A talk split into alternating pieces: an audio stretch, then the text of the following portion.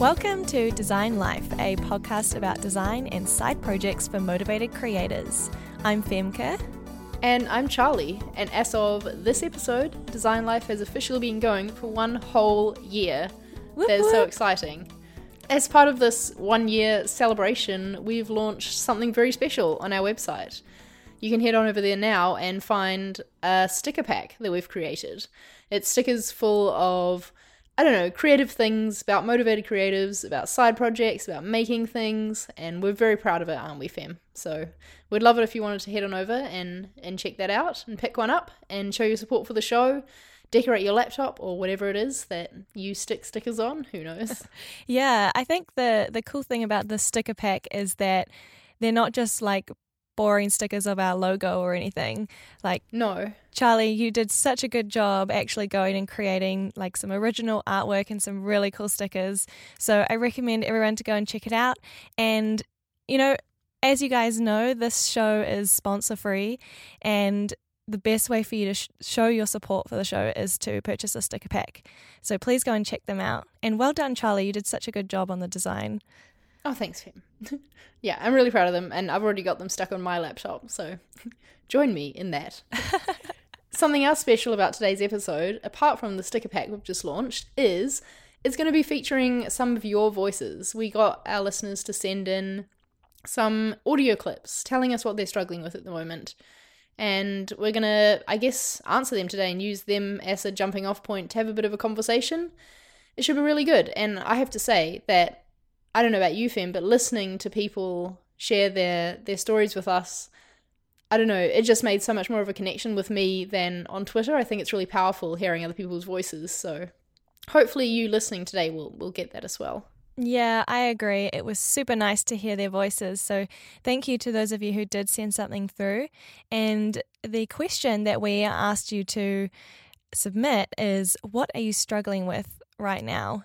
And so, we've got five or so of those that we're going to go through in today's show and they vary completely from like all different kind of topics. So, it should be a good one. Yeah, should we jump right in because don't want this episode to get too long and I'm sure we've got a lot of value we can share based on based on these starting off points. Yeah. Let's start with the one from Millie. So, here's what Millie asked. Hi, Charlie and Femke. Before I tell you my biggest struggle, I wanted to tell you both that I really appreciate you doing Design Life. I've listened to every single episode, and every single one has always given me a really valuable takeaway or given me something to think about. So, thank you both for being awesome and showing up and sharing all this value with everyone.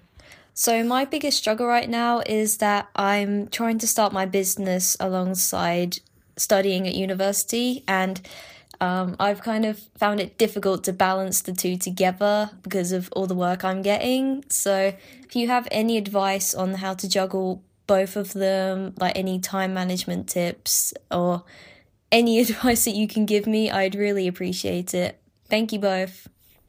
I can definitely relate to what Millie is saying here because I started my little t shirt company when I was in university. So, alongside my studies, I was also trying to figure out how I could get t shirts printed, how I could handle shipping them overseas, how I could design new t shirts. And all of that was, you know, no one set a deadline for that for me. It was all just done by myself. So, it was really hard to fit it in alongside schoolwork that did have a deadline and that, you know, could be deemed more important. But the t shirt company was really important to me, and so I had to learn to make it my priority, I suppose. And how did you balance that in terms of with your study? Like, were you consciously making sure that your your grades and that your study work didn't sort of slip slip behind? What what was more of a priority for you? I guess. The grades and my studies were definitely the most important thing for me. I wanted to make sure that I did my schoolwork first, but it was hard because often working on the t shirt company was much more exciting, and that's what I would rather be working on, you know? So I tended to, if, I'm thinking back, I think I set myself a little task to do each day. I made sure that I got the schoolwork task done before I was allowed, I suppose, to go into the t shirt business things. And sometimes it meant I stayed up really late at night because I was, you know, finally getting on to my t shirt stuff. And then I just wanted to work on that and did so for hours and hours and hours. into the morning. And I don't recommend doing that, Millie. I think that it's good to set yourself a routine of like, you know, a proper start and end to your day so that you don't lose out on sleep and, you know, get let yourself head towards burnout because that can definitely be a risk at, at university anyways, let alone when you're trying to run a business alongside it. So set a routine, I would say, and set little tasks for yourself and schedule. Just schedule everything. Like, you know, Yeah. from 7 till 9, I'm going to work on this. And then from, you know, 9 to 12, I'm going to work on this. Then it's lunchtime. Set a schedule for yourself and work both the schoolwork and the side project stuff into it. Yeah, I was going to suggest a similar thing in terms of finding a routine that works best for you. And it's probably going to take a little bit of trial and error at the start and seeing how you can effectively juggle the two things together. Uh, but, you know, you've got to find a good balance. So if that's spending, you know, even if it's just one hour a day on your side business, then do that and, and find a time in the day that works best for you and doesn't interfere too much with your study. I, I would say that I think it's awesome that you are wanting to pursue something on the side during Totally. study and that's already going to set you so much further ahead. And so keep keep going and keep that up and don't get discouraged, but do make sure that you are prioritizing your schoolwork when you need to and that you don't start falling behind there because I think that's really what you should be prioritizing at the moment as you're still studying. But by all means, like go full steam ahead and do stuff on the side where you can. And as long as you can balance it well and you're not getting too overwhelmed and it's not spilling into taking away time from your studies, then go for it. Yeah, just making little progress towards your business goals each day is awesome. You know, even if you can only spend an hour on it, it's still an hour that you, you know, Exactly. you're an hour more ahead than you were before. So it's still awesome. Okay, next is another one that I can definitely relate to. Uh, this is what Sharon had to say. Hi, Charlie and Femke. My name is Sharon, and I'm a designer from Dallas, Texas. Although I'm new to the design field, I'm confident in my skills and proud of what I have learned so far. Yet, I'm an introvert, so I struggle conveying the confidence that I have internally, externally to others. I can sell myself, quote unquote, well in a prepared presentation, but I fail to showcase my confidence in a short greeting with others, and it causes me to shy away from meeting other designers and not be bold enough to take on good opportunities that make connections. Do you have any advice on how I can channel my confidence in unprepared or on the spot situations? Thanks. So, as an introvert and being a designer and having to sell yourself, I totally get what Sharon means that this is difficult. And I also can really relate to the fact that she can sell herself really well if she's prepared for it, but it's those chance meetings, you know, especially networking events when you don't quite know who you're going to meet. What if you meet someone really important, then all of a sudden you're on the spot and you're wanting to sell yourself and seem really confident, but you haven't prepared for it. It's almost like an introvert's worst nightmare, to be honest, to, to be put in that situation. But it's one that we all have to learn to get over. And unfortunately, the only thing I have to suggest here is practice and that it takes time. And it doesn't it sound strange that I'm saying that you should practice Yeah. speaking to people, but but that's how it is. Like it's honestly that's the case. Um, and the more chance encounters you have, and the more you're forced to sell yourself on the spot, I suppose, and be confident, the better you're going to get at it. Um, I often, sometimes, this is going to sound really strange, and I don't know why I'm bringing this up. sometimes, uh, you know how you get in an Uber and you just don't want to talk to anyone? Yeah. Well, I don't anyway. I never want to have a conversation. Sometimes, though, they will start one, and I'll be like, okay, let's go with this. This is practice having a conversation with a stranger. And I'll like converse with the Uber driver, even though I have no interest in having a conversation whatsoever.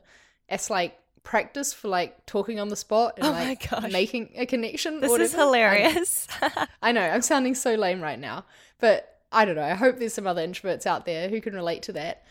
Uh, do, do you know what's really helped though? Um, having random conversations and you know forcing myself, for example, to talk to someone standing next to me in line, waiting in line to get into a concert, uh, something like that also really helps. I've also found making videos to be really helpful, and I'm, I don't know if Sharon is, has any interest in starting a YouTube channel, so that's obviously not great advice for everyone. But recording yourself talking about your work and what you do, even if you do just do it for practice, and you know, then you can see how you talk and and get used to to talking about it. I suppose has been so helpful for me. Um, I feel much more confident in those, you know, random situations now than I did before because I am so used to, more used to talking, I guess. Same with this podcast. Yeah, this podcast has been hugely beneficial in terms of like us developing our speaking skills, I guess you could say. Uh, but so I I'm an extrovert, so I sort of come from the extrovert point of view. But my sort of suggestion to Sharon would be go out of your comfort zone as much as possible and put yourself in those situations like maybe it's talking to the Uber driver or some of the other things yeah. that you just suggested, Charlie. But you know, push yourself and it may seem scary, but honestly, it's just a conversation with a stranger. In five minutes, you might not ever see them again. And just enjoy it and relax a little bit. Uh, and ironically, or I guess coincidentally, I just wrote an article about building confidence uh, a few days ago. So if you want to go and read that, you can over on my site, and I'll link that uh, also in the show notes. But basically, I talk a lot about some of the stuff that you brought up in the beginning, Charlie, which is about, you know, confidence comes from practice. Like you can't mm. just suddenly will it to come to you the night before you have a huge presentation or whatever. You know, you need to practice that presentation over and over and over again. And as you practice it, you'll build that confidence. And, you know, maybe you want to start by practicing it just by yourself in a room with no one else there then eventually maybe you want to invite a friend to come and sit in and listen and then they can provide feedback you know slowly build up practicing but also build up delivering it to people and getting those people that you trust to come in and give you healthy feedback. Yeah that's great advice.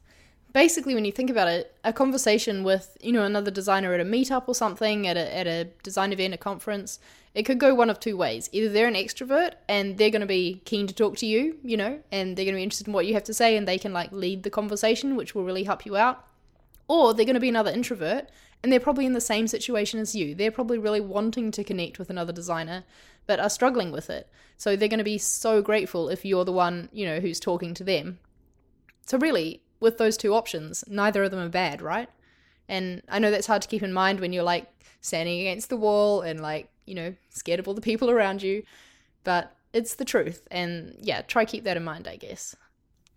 Yeah, another thing that I sometimes do is like if I'm really not in the mood, you know, even though I'm an extrovert, sometimes I'm just not in the mood to talk to other people. Fair enough. And yeah. if I'm in a situation where I kind of have to, uh, a little, I guess you could call it a trick. I don't know. But what I do is I just ask them deep questions that will take them like a minute to answer.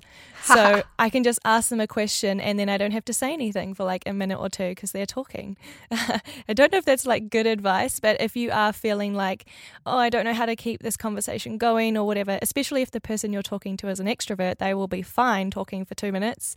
Uh, so just when in doubt, just ask questions, you know? Like you don't always have to fill the silence or, or make a random comment about something around you. Just ask an interesting question and that'll get the conversation flowing. Yeah, I like that. this next question is from Simon, who asks about client work. Hey Charlie, hey Femke. congratulations on a year of design life. Can't believe the time has gone so quickly my biggest struggle at the moment would be finding clients with uh, bigger projects and bigger ideas and more value for the design process.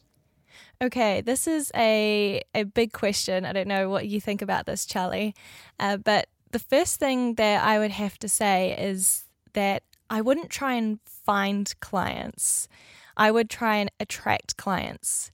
And I'm pretty sure we've talked about this before on the show, and there'll be an episode where we talked about this, and we'll link it in the show notes. But the way that you position yourself and your business online is going to have a huge influence on the type of clients that approach you and the type of projects that will be pitched to you. And so I think a lot of it comes down to the positioning of your site, what's in your portfolio, your sort of copywriting on your site, what you say, how you present yourself, and all of that will come down to attracting a certain type of client.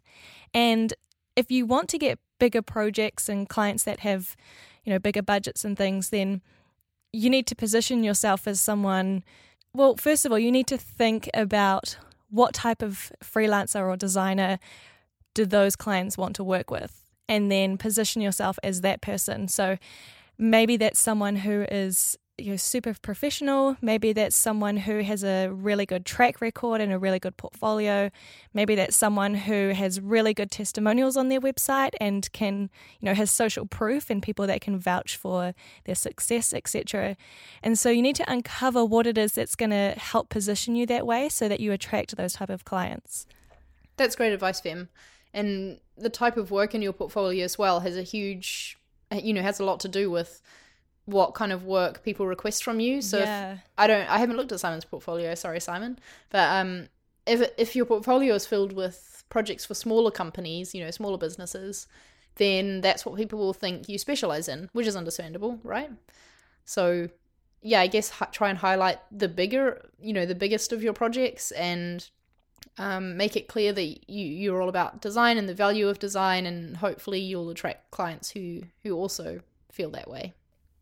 Yeah, like if you only have projects up on your portfolio that are, you know, really small gigs, like maybe you made a couple of banner ads or whatever, you're going to attract more of that type of work. So you want to put up projects that are quote unquote big, you know, the type of projects that you want to attract more of. And I'd recommend doing full in depth case studies and really pulling them apart and showing, you know, all the complexity behind behind the scenes and all the things that you did throughout the design process to really show like hey this is a big meaty project. I can do this kind of stuff if you want something similar. Hire me. Yeah that's great. Our next question is from jenny and she had two questions for us actually so we'll play them one at a time uh, here's the first one so my biggest struggle now is getting remote clients they don't want to hire someone who's someone who's not in the same location and from what I see, the companies who are more likely to hire remote are startups. But the thing is, most of them tend to hire designers with the lowest rate, for example, on Upwork and bidding sites. I'm actually trying to get more clients when even when I'm on the move, and that has been the biggest challenge so far. I would say that with trying to get remote work, the biggest thing you need to do is build up your personal brand or your company brand if you work you know under under a company name you have to build a profile for yourself and build a reputation by putting out content you know uh, anything you can do to to build up that brand and attract people to you because then they're going to work want to work with you and not one of those you know lower rate designers because they'll see the value in you and they won't care where in the world you are because you're who they want to work with you know if you position yourself as an expert in in what you want to be getting remote work in. So I would say that that could be a huge help for uh, getting remote work and getting requests for remote work. And I would also say that the startups who are wanting to hire, you know, designers from those bidding sites are not the clients you want to work with anyway, you know. They're they're not worth your time and it would be more harm than good to to try and convince them otherwise. But because I do work in the tech industry and, you know, around startups, I know that a lot of them do have a huge respect for design. And there are a lot out there who don't feel that way and who do want to hire, you know, the best person for the job. So if you have great case studies on your site, like we were just talking about um, in answer to Simon's question, and if you position yourself as an expert and build up your name, you can get uh, consulting work remotely from these startups who are in need of specific things. So perhaps niching down is going to be really useful here, and they'll know that you're the exact person to come to for their exact problem. What do you think, Fem? Yeah, I mean, there's a couple of things that I'd suggest like tactical things in terms of your portfolio website. And the things that I'm about to suggest I know that Jenny has already done because I checked out her portfolio, but I want to mention them anyway in case there's someone else that's listening in, in the same position. Uh, but one of the things that I'd recommend is having your website in English. And that might sound really obvious, and maybe those of you who aren't native English speakers think I'm only saying this because it's my you know, native tongue, but you're going to be able to attract a lot more international clients if you have your website in English. Uh, you know, if you only have your portfolio in French or German or whatever your native tongue is, then that's like basically straight away discounting almost every other country. Uh, so I'd recommend having your website in English or at least a version of it, so a language switcher that you can switch between. Uh, and the other thing I'd suggest is making it knowing that you're you're remote and that you you work with international clients and you work based on wherever your, your current location is. And I know that Jenny has done this because it says on her website, it says remote designer. And so that's already a really good start in terms of creating that positioning and that expectation of what you do and, and where your location is based. The other thing I would suggest is building up your your community or your network internationally. And so that could be through Twitter or it could be through joining a community. It could be, you know, going to meetups or events when you're on vacation in other countries, for example. You know, just sort of building that sort of more international community rather than just locally. I mean, obviously, it's good to be involved in your local community, etc., and local network. But I think also having that open mind and reaching further abroad is going to be beneficial because a lot of freelancers refer other freelancers. That's just a fact. And so if you have lots of friends in your network that are international, you know, one day they could eventually pass off a project to you and that could be a great starting point. Yeah, that's a really good point. And like I was saying before, having a niche is going to help with that too because if one of those friends uh, hears about a specific project, they go like, "Oh, I know the person for this. Yeah, you know, Jenny should be the one to work on this," and then they're going to refer you. So niche down and pick pick the thing that you specialize in you know more so than just ux and ui like is it ux and ui for saas companies or you know whatever it is? Mm-hmm. is it product? Is it more on the marketing side? Is it are you about e-commerce? Are you about you know um, high conversion rates or whatever? Pick the thing that you specialize in and and that might help as well. Bring in bring in more work. Yeah that's that's nice advice um, let's move on to Jenny's second part of her question.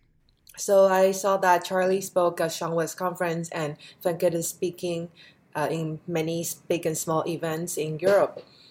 So this is something I'm trying to do as well is to have more experience in public speaking and also sharing what I know, like sharing my UX and UI experiences and knowledge. So I was wondering, do you have a strategy on landing more speaking gigs? And in addition that I saw uh, you two have many successful projects that land on really big magazines. So I was wondering, can you share any behind the scenes about how um, you got to do such a cool project? So you know what? The getting more speaking gigs, and maybe this is why Jenny's asking this, but getting more speaking gigs, I think, will really help with getting more remote work quest- requests in. Yeah. Do you agree, Fem? Yeah, I totally agree. Especially if those speaking gigs are, you know, international, or actually, on second thought, even if they are local, quite a lot of the time, people will come in from overseas. So that's still a, a win-win as well. Yeah, for sure. Uh, I don't know about you, Fem, but I got my uh, speaking gig at the Sean Wes conference because Sean had seen uh, my videos and he'd seen my output. You know, I'd I'd built a name for myself, I guess, and he'd seen that I was consistent, and he asked me to talk about that at the conference. So producing content regularly online, I think, is just so valuable in getting speaking opportunities, especially if it's video, because then the person can see that you know you are capable of speaking about your topic and delivering it and you know that you're charismatic or whatever they're looking for in a speaker so i guess put out some stuff that that might encourage them and, and show them that you'd be good at this how did you get your speaking gigs yeah so my speaking gigs have mostly come through my day job. Yep. So the first one was for a conference that originally they wanted us to be a sponsor. And instead we kind of went back and were like, well, hey, how about I speak instead? Uh, and so that's kind of how that one worked out. So, yeah, it didn't really come through my side project work, but at the moment I am trying to get speaking gigs through my side project work. And I've done that by, or I guess I'm trying to do that because it hasn't happened yet. Uh, but on my About page on my website, I have a little section about speaking. And on there, I have like past events that I've done, upcoming events, and like a little blurb about you know why what I speak about and why I enjoy speaking, etc., and how people can get in touch with me if they want me to speak. And if speaking is something that you want to do, but maybe you don't have any track record yet, I'd encourage still putting something up. You know, obviously you yeah. don't have any past events to list or anything, but I don't think that really matters. You know, you could just put up a little blurb about a topic that you're really passionate about, and that if anyone's interested in contacting you about speaking about it, then they can get in touch with you, etc. And I would say to start small as well, maybe reach out to any local design meetups or, you know, anything like that that could benefit from a talk. And I would say also to have a topic in mind. You know, start preparing a talk, even though you don't have a speaking gig yet.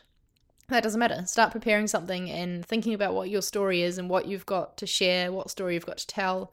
Then you can reach out to people and pitch that story, I suppose. You know, if there's a conference coming up in anywhere in your country or, you know, anywhere else that you might like to go and speak, don't be afraid to reach out to them because uh, I don't organize events myself, but I work closely with the person who does organize a monthly, uh, well, bi monthly maybe, speaker series at my day job. And I know that she is constantly reaching out to speakers and, like, you know, emailing so many people to ask them to come and speak and try and find the right people. And so if someone reaches out to her, that's amazing because that's already like, you know, that's like part of her job done. So don't yeah. be afraid to reach out to people, is what I'm saying with this long winded explanation. No, no, that that's good because actually majority of conferences have the opportunity for you to submit a talk. You know, they they'll be like proposals open until this date or whatever. And so I'd recommend just keeping your eye out on what conferences are coming up in a year's time or so. There's usually quite a long lead time. Uh, and submitting a talk, just submit them everywhere. Like if you submit them to 10 places, probably only one will get back to you. So that's that's actually what I did. I started submitting my talk to places including like meetups, like from small things to conferences, and that's how I landed a couple of them. And since doing that, I, you know, now I've had a couple people reach out to me because they've seen awesome. what I've done and whatever. So, you know, you kind of got to work hard in the beginning to build that up. And then eventually, you know, if your talk is good, which I'm sure it would be, people will eventually start reaching out to you. And because Jenny also asked about your magazine gig oh, as well, yeah. the article you wrote. Yeah. Uh, that was because they'd seen it on online, right? They'd seen all your content and you had that track record. Yeah, it was a mixture of that, and also I had previously written a tutorial for that magazine earlier in the year through my day job. So that was cool. kind of another thing that started from my day job, and then uh, the editor sort of started following me, and he obviously saw my work over a period of six months or so, and then eventually approached me personally, like separate from my day job, uh, to write that article. So that was really cool. I'm still really proud of that article, actually. Yeah, you should be. It, it's very cool. And see, if you want to get things like that, you've got to start doing it off your own back first, I would say. So start writing, start speaking about things, you know, and and build up that reputation. And then that's how the big projects will come in. Yeah, don't be afraid to reach out to them. So many like blogging and magazine websites actually have places where you can submit stories and things like that. And so, you know, you don't have to sit there waiting for people to approach you. You can go out and start submitting your story or your your presentation or whatever it is to others and you know, you never know what might come back and come out of that. Are we hypocrites here because we're just also suggested that you wait for clients to come to you? uh, no, I think this is a different. I think this is a different ball game. You know, I think I think it is too. attracting clients is very different from doing guest writing or guest speaking. I think it's a little bit different, in my opinion, anyway. And eventually, you know, the more you do, the more it will attract more anyway. And, you know, soon you won't have to reach yeah, out to people because exactly. you'll have that, you know, you'll have the reputation. Okay, I think we have time for one more question in this episode. And this comes from Brent, who is someone who we talk about a lot on this show, don't we? So we're very excited to feature his voice now. So here's Brent's question. Hey, Charlie and Fem, it's Brent Galloway. Right now, my biggest struggle is finding that balance between tackling the mountain of work that I love doing and that's keeping my business thriving and creating content for the fun of it. I'll be honest with you, I could go in complete radio silence mode and most likely still be fine, but that's just not fun. I miss making blog posts and videos. I have no intentions on really becoming a teacher or making a course or anything like that, but I do want to be putting something out there other than just my design work. I want to kind of spread inspiration, motivation, and sort of passively teach some of the stuff that I do just for fun. So I'd love to know your thoughts on finding that balance between the work that matters and making content for the fun of it. Thanks so much for taking the time to share your thoughts on this. You guys are awesome and keep up the hard work. Thank you, Brent. That's very sweet. And thanks for your question. My thoughts on this are that playtime is just as important as work time.